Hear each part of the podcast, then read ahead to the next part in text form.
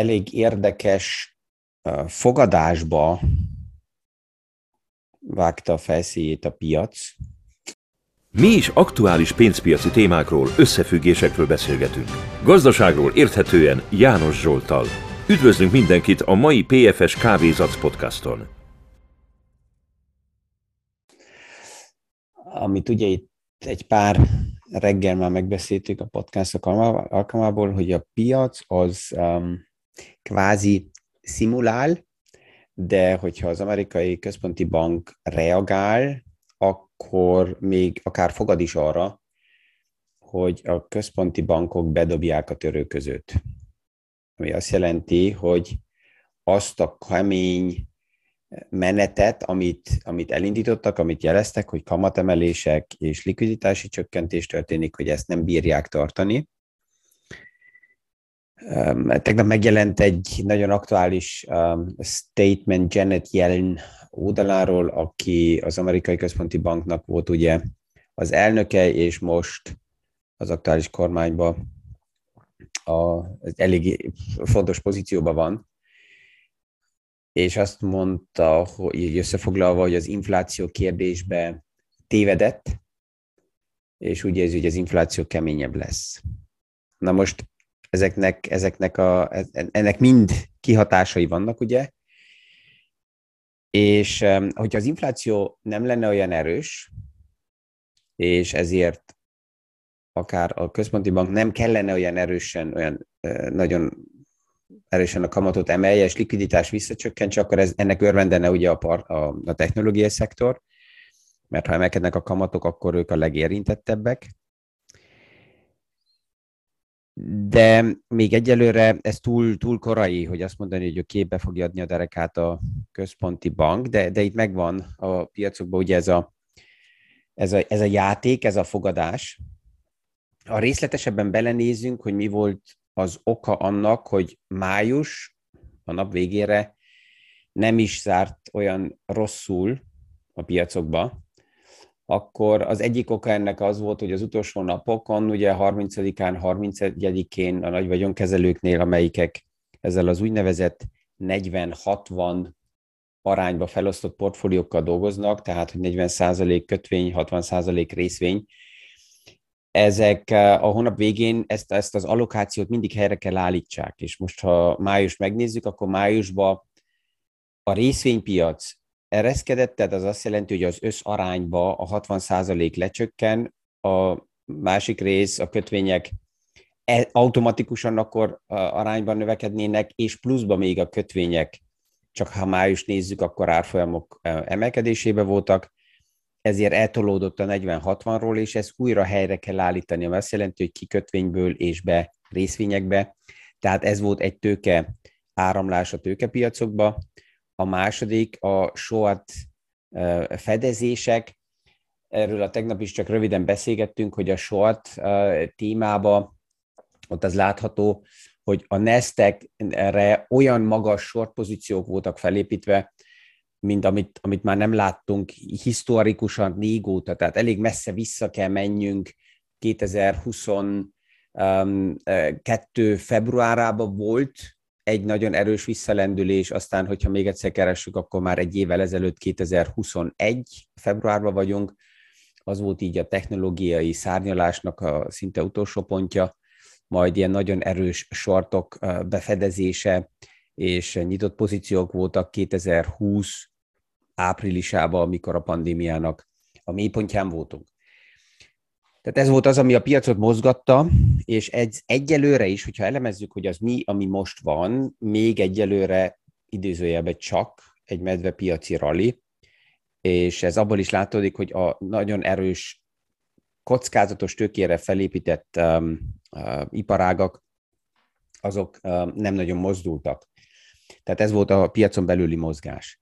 Ez, tegnap is beszélgettem egy, egy uh, uh, alapkezelővel, és ott is valahogy a beszélgetés közben szóba jött az a kérdés, hogy um, hallgatók vagy ügyfelek felteszik a kérdés, hogy akkor ő is milyen szinten szállna ki a piacokból, milyen szinten adna el pozíciókat, hol, hol húzna vészféket. és mondtam neki, hogy ezt a podcastba be fogom építeni, ezt, amit ő mondott, mert nagyon passzol, és azt mondta, hogy aki ma még mindig azon gondolkozik, hogy milyen szinten húzna vészféket, az sajnos még mindig csak árfolyamot vásárol. Nem egy portfóliót állít össze, nem egy stratégiát követ, nem értéket vásárol meg, hanem csak kizárólag árfolyamokra spekulál. És ahhoz ő, mint value értéket összeállító vagyonkezelő, nem, nem ad választ, mert, mert ilyen kérdés, hogy milyen szinten húzná vészféket, ez a kérdés nem merül fel nála. Megvannak a, az alapértékek, megvan az alapportfólió, megvan mindig az a száraz puskapor puszba, tehát likviditás, hogyha olyan szintekre bármilyen okokból csökkennek a pozíciók, ami az összeállított portfólióba véleménye szerint megfelel,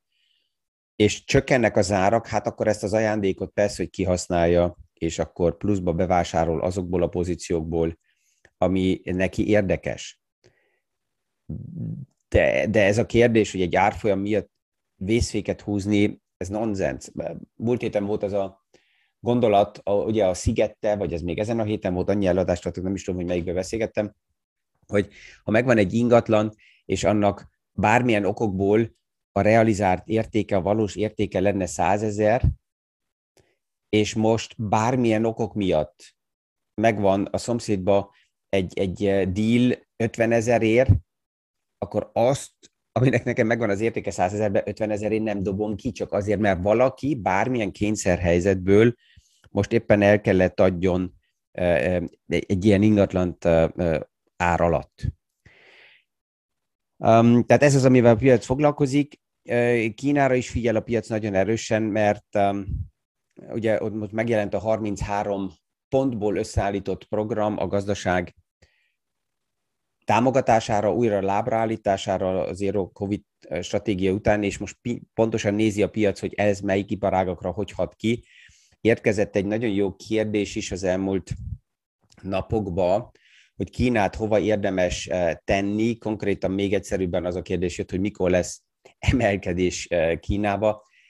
Ez egy, ez egy külön podcast adás kérdés, ezt a napokban biztos, hogy be fogom építeni, mert Kínát nagyon jól két szemszögből lehet látni. Az egyik, hogy milyen lehetőségek vannak, de tudatosan be fogom venni ebbe a podcastba azt is, hogy milyen veszélyek rejlenek Kínába. Főleg, hogyha a függőség um, kérdését petszegetjük. És hát ha már ott a függőségnél, akkor a, az olaj embargó, ami hát nem is lehet, hogy nem, nem is tudom, hogy minek nevezzük, ez sajnos um, úgy tűnik egyelőre egy, egy pont Putinnak, mert uh, sikerül a függőket és a, a barátait uh, olyan pozíciókba hozni, hogy ők gyengítik a szankciókat, annak ellenére, hogy az aktuális embargó még csak az év végétől lesz érvényes, első lépésben az olajára emelkedni fog, addig, amíg nem történik valami, és itt a tegnap kiszivárgott egy olyan téma, ami persze, hogy megint csak spekuláció, de lehet látni, mennyire nem véglegesek az események, mert történnek dolgok. Az a gondolat, hogy az Oroszországot esetleg Putint kizárni az OPEC-ből, és hogyha ez, ez megtörténne ez a lépés, akkor ez lehetne egy olyan erőny, előny mm, az OPEC-nek, hogy lépésképes lenne, mert um, Putin és Oroszország blokkálta az, az OPEC lépéseit egyik oldalról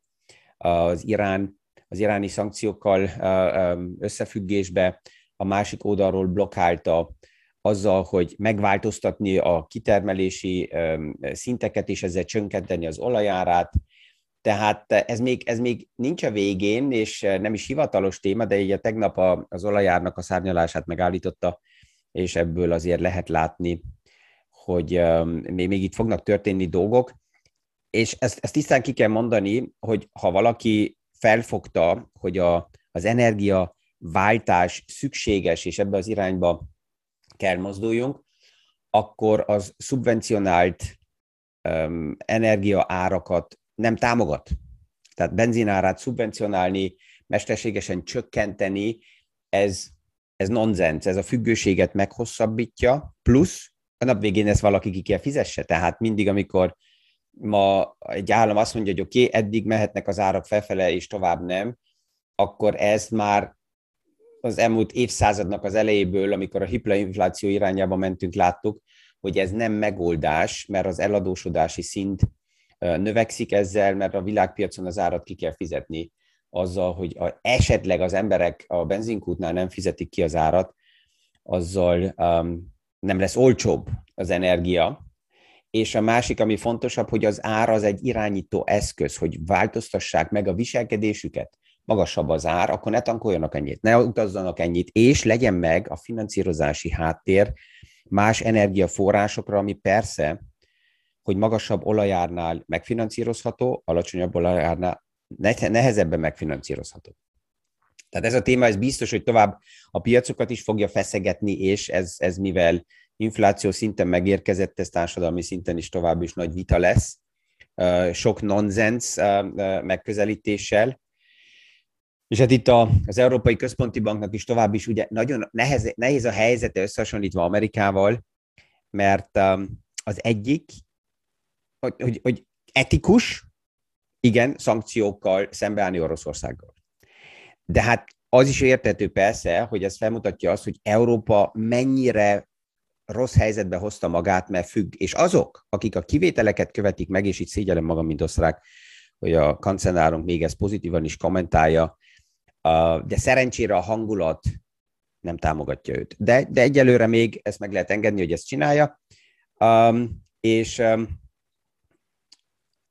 hogy is kezdtem? Igen, tehát ez, ez, tehát ez azt mutatja fel, mindenki, aki jajgat, hogy Európának mennyire rossz volt,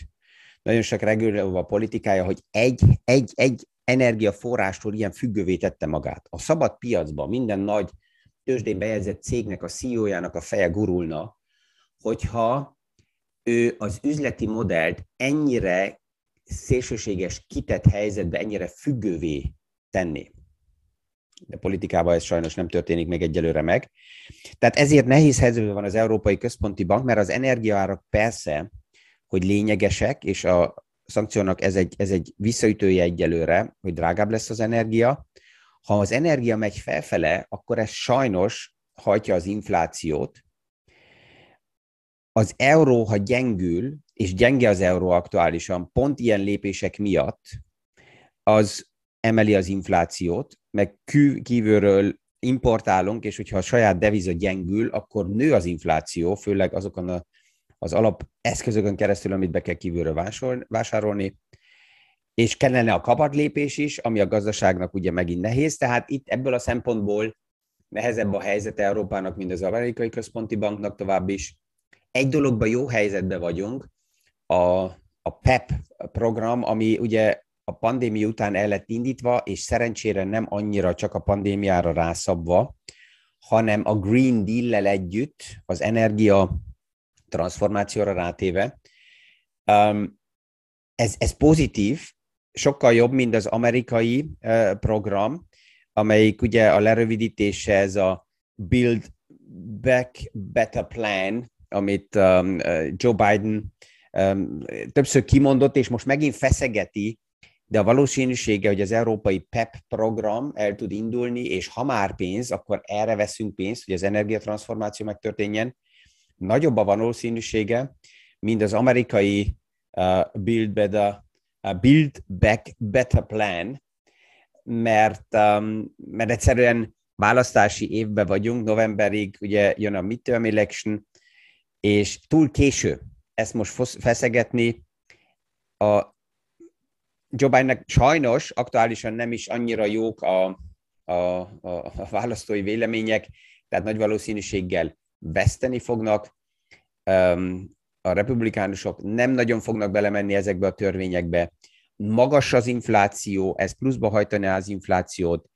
Összességében, ha megnézzük Amerikát, akkor 11 millió munkahely van üresen, amire nem találnak munkaerőt, emellett van 6 millió munkanélküli, ez túl kevés, ez a bérinflációt nyomja felfele, és ez lesz ugye az is a kérdés, hogy most pénteken, amikor megjelen, megjönnek a számok a munkahelyekről, akkor a számokat hogy fogja interpretálni a piac, és hogy egyáltalán mit akar a piac. Ha gyengébbek a számok, tehát kevesebb munkahely lesz, akkor ez alapjában pozitív jel, mert akkor csökken a bérinfláció. Ha kevesebb az új munkahely, több a munkanélküli, többen állnak rendelkezésre a piacnak, ezért akkor a bérek nem kell olyan gyorsan menjenek felfele. Ha kevesebb az infláció, mert a konjunktúra gyengébb, akkor, akkor ez alapjában pozitív is lehet. A másik oldalán, hogyha a konjunktúra nagyon erős, akkor ez azt jelenti, hogy magas marad az infláció, mert kibírja a gazdaság a magasabb árakat, és ez hajtja a konjunktúrán keresztül, akkor a Fednek keményebbek kell legyenek a lépései. És, és egyet hozzá kell mondani, hogy a, először az lenne a jó, hogyha a gazdaság gyenge oldalakat mutatna, gyengülést mutatna, és azután tudna csökkenni az infláció. Hogyha ez, ennek persze kihatása van a tőkepiacra, amit a tőzsde nem akar látni, mert a tőzsde azt szeretné, hogy a gazdaság menjen tovább felfele. És aki annak kezdene el örvendeni, hogy juhú, mégsem lesz recesszió, mert erős a gazdaság, mert erősen vissza tudnak szárnyalni a, a részvények magas szintekre, az nem szabad elfelejtse azt, hogy ezt az amerikai központi bank nem akarja. Mert ez oda vezetne a továbbiakba, hogy galoppáló túl erősen emelkedő infláció lenne, tehát a Fed ezt akarja látni, hogy lehűlő gazdasági jelek vannak, legyenek kevesebb munkahelyek, um, ezen keresztül ne szárnyaljon annyira a gazdaság, ne legyen akkora bármit megvásárló vásárlóelő, hűljön vissza az infláció, csak persze, hogy ez a sztori is nem máró hónapra megy, hanem erre, erre idő kell és, és ez az, amit, amit tovább is figyelni kell, és hogyha ezt megnézzük, akkor ez az oka annak, hogy egy, egy befektetőnek érdemesebb azzal foglalkozni, és arra energiát fordítani, hogy megnézni, hogy hova alakul az aktuális állapot a piacokban, mint hogy bármelyik verzióra fogadni, és csak árfolyamokat nézni, ez túl, ez túl kevés. És um, ez, ez abból is mutatkozik, még további kérdések jöttek, így, így a, a mai podcast végén még ezeket is be, beteszem, hogy mik lesznek azok a témák, amiket a következő podcastokban egyenként szét fogunk szedni, mert nagyon jó kérdések. Hogy az egyik például, sokat beszélünk Warren Buffettról is, és itt, itt vannak olyan eszközök, vannak olyan, a pénzpiac iparág persze ezt felfedezte, hogy Warren Buffettnek a sztoriát érdemes akár mint marketinget is felhasználni, és az érdekes az, hogy ott nem a Berkshire Hathaway van benne konkrétan, mint eszköz, hanem valami kreatív konstrukciókon keresztül benne van Warren Buffettnek a, a, a, a vállalata, a workshop, mint alap, és erre rá vannak építve különböző hozamkonstrukciók, de az ügyfelek és a tanácsadók már okosak, mert azt mondják, hogy oké, okay, hogyha ez Warren Buffettnél megváltozna, akkor ennek milyen kihatása lesz ezekre a termékekre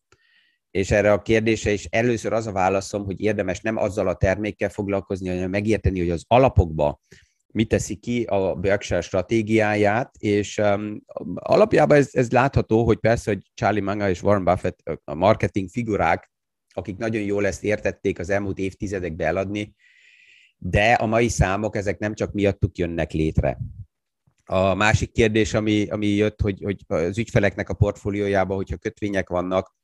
akkor, akkor mit lehet javasolni a kötvényekkel kapcsolatosan, és itt is ez is egy, egy külön adás kérdése, mert tudom, hogy a tanácsadók szeretik magukat, mint élő kapufát az ügyfélnek eladni, és azt mondani, hogy én megadom neked a tanácsot, azelőtt először szerintem az ügyfeleknek ma nem tanácsokra van szükségük, hanem megfelelő beszélgető, tájékoztató partnerre, aki egyszer meg tudja azt világítani, hogy megértsem, hogy egyáltalán mi történik, hogy ne csak egy tanácsra adjam a, a, a, az életemet, vagy a fogadásomat, vagy a pénzeimet. Kínát már említettem, az is, hogy az aktuális piaci helyzetből kialakulva milyen, mi, miket kell a jövőre nézve másképp megcsinálni, és ez is, ez is egy kritikus kérdés, mert az ügyfelekkel érdemes arról elbeszélgetni, hogy mi történt, tehát mi a kihatása annak, hogy például a kínai osztaléknak vége van? Ez 30 éven keresztül létezett. mi a kihatása annak, hogy a globalizáció osztaléknak vége van, egyelőre legalábbis. Mi a kihatása annak, hogy a béke, béke osztaléknak vége van, ami 30-40 éven keresztül jelen volt. Mi a kihatása annak, hogy a, a kamat osztalék vége van, a csökkenő kamat szintek évtizedeken keresztül. Tehát itt azt látjuk, hogy rengeteg olyan téma van, amit igenis érdemes megbeszélni, és újra és újra ezt kézbe venni, mert ebből tudnak összealakulni olyan portfóliók, ami azután személyre szabott. Tehát mindig, amikor az a kérdés jön a témák elemzése mellett, hogy oké, okay, értem, ez egy medvepiaci rali, akkor most én mit tegyek? Akkor erre azt kell mondjam, hogy erre a válasz teljesen tisztán egy egyedi szituáció elemzése tud csak lenni, e, és nem e, az, hogy általánosan kijelentő, hogy akkor most mit lehet itt tenni. Ezzel ma is, mint minden nap. Egy kellemes napba indítok mindenkit, és ja, a hónap reggeli PFS kávézat alkalmából megnézzük ezeket a kérdéseket majd tovább mélyebben.